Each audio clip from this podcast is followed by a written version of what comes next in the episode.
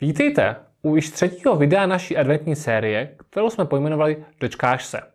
Pomaličku vstupujeme do předposledního týdne adventu. Štědrý den se tedy blíží, ale stále si ještě musíme trochu počkat. A jak už název naší série napovídá, dočkáme se. Stejně jako se dočkáme toho, že zde na závěr dnešního videa zapálím třetí svíčku. Takže až se budu natahovat po sirkách, poznáte, že se mé dnešní povídání blíží k závěru. Když si v Bibli čteme o Ježíšově narození, tedy ten vánoční příběh, můžeme vidět, že očekávání a vyčkávání jsou jeho důležitou součástí. Mnoho lidí na něco čekalo. Starodávná proroctví předpovídala příchod Mesiáše a mnoho zbožných židů na jeho příchod čekalo. Některé postavy vánočního příběhu dokonce věděli, že vyhlížený Mesiáš přijde za jejich života. To byl případ obyvatele Jeruzaléma jménem Simeon, kterého zmiňoval biskup Martin Mollan minulý týden. Ale i další lidé čekali. Marie byla devět měsíců v očekávání na narození Ježíše. Marijina příbuzná Alžběta čekala celý dlouhý život na potomka, který nakonec přišel v jejím pozdním věku. A my ho známe jako Jana Křtitele. Možná vás napadnou i další lidé spojení s vánočním příběhem, kteří na něco čekali a dočkali se. Já bych se dnes chtěl podívat na dvě zajímavé skupiny lidí, které nejen neodmyslitelně patří k vánočnímu příběhu, ale také je najdeme v každém správném Betlému a v kde které koledě. Jednoho krásného dne se v Jeruzalémě objevila skupina mužů, která působila vyloženě exoticky. Nikdy o nich mluvíme tak lidově jako o třech králích. V překladech Bible jsou označováni za mudrce nebo mágy. Byli perskými astrologi, kteří spatřili na obloze astronomický úkaz, na jehož základě si zbalili svých pět švestek a vydali se z Persie na západ, až nakonec došli do Jeruzaléma, kde se snažili doptat po nově narozeném králi židů. Říkali, kde je ten právě narozený král židů?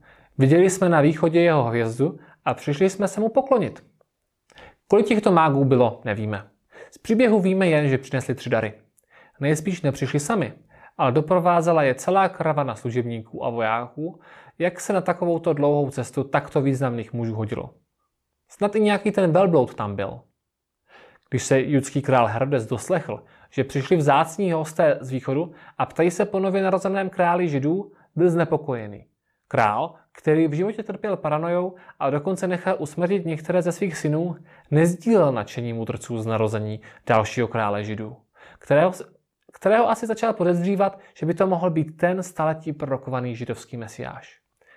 Učenci vybádali, že místem narození by měl být Betlém, a tak tam také Herodes mudrce poslal s tím, že až nového krále najdou, mají mu to dát vědět, aby se prý taky přišel poklonit. My o těchto mužích z východu nevíme téměř nic. Neznáme jejich jména, neznáme ani jejich počet.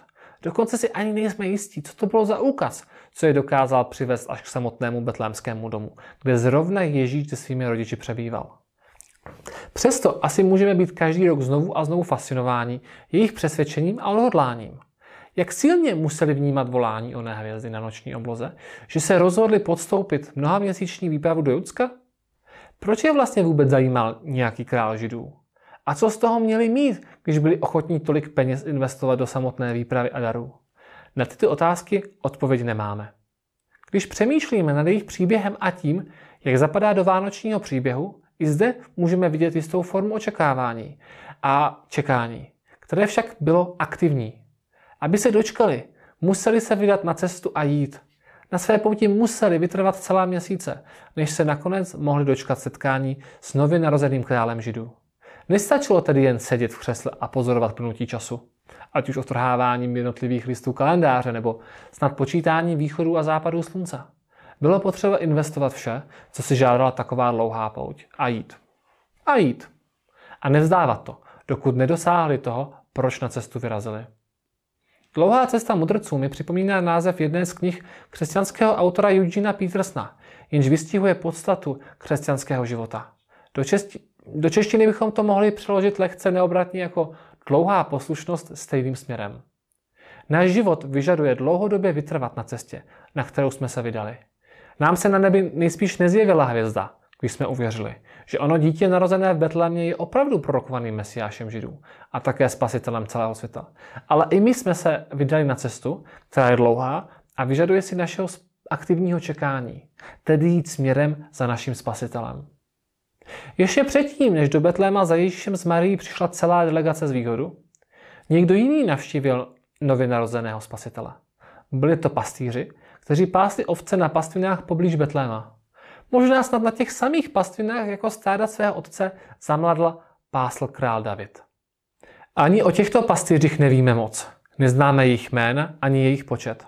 Na první pohled tito pastýři nic moc nečekali. Jako každou noc se střídali na hlídkách u stáda, aby se ovci nic zlého nepřihodilo. Byla to pro ně již rutina, ze které však byli vytrženi tím nejnečekanějším způsobem. Uprostřed noci se objevila zář a s ní anděl, který jim přinesl zprávu, že se narodil spasitel. Také jim řekl, kde ho najdou a jak ho poznají. Proč si anděl vybral právě tyto pastýře, aby jim zvěstoval dobrou zprávu, se můžeme jen domnívat. A když už máme teď ty Vánoce, já se trochu o nějaké to sváteční domnívání pokusím. Dozajista mělo odhalení narození Mesiáše pastýřům symbolický význam. Že Ježíš sám je dokonalým zosobněním toho, co znamená být dobrým pastýřem. Ježíš je pastýřem s velkým P. Ale proč dobrou zprávu přinesl anděl právě těmto našim pastýřům?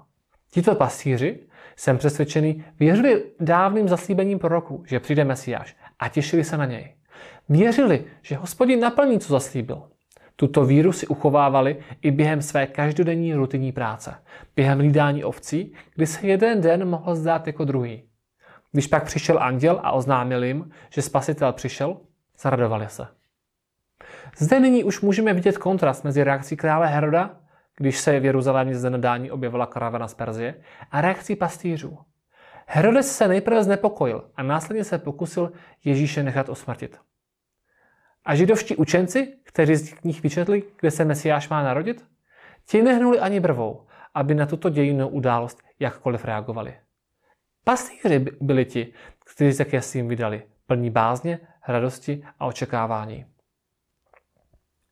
Když se tady podíváme na tyto dvě skupiny lidí, kteří se setkali s malým Ježíšem v Betlémě, vidíme mnohé rozdíly, ale také vidíme, že se všichni dočkali. Mudrci se vydali za králem a krále také našli. Nebyl sice v hlavním městě, odin slávu a bohatstvím, přesto tito mudrci mohli odcházet s tím, že misi úspěšně splnili. Hvězda, která je přivedla až k malému dítěti, kde si na venkově, byla ujištěním, že, toho, že toto dítě je ten král, za kterým tak dlouho a aktivně plní očekávání putovali. A pastýři? Ti v malém dítěti v jeslích viděli spasitele, svého mesiáše, tak, jak to oznámil anděl.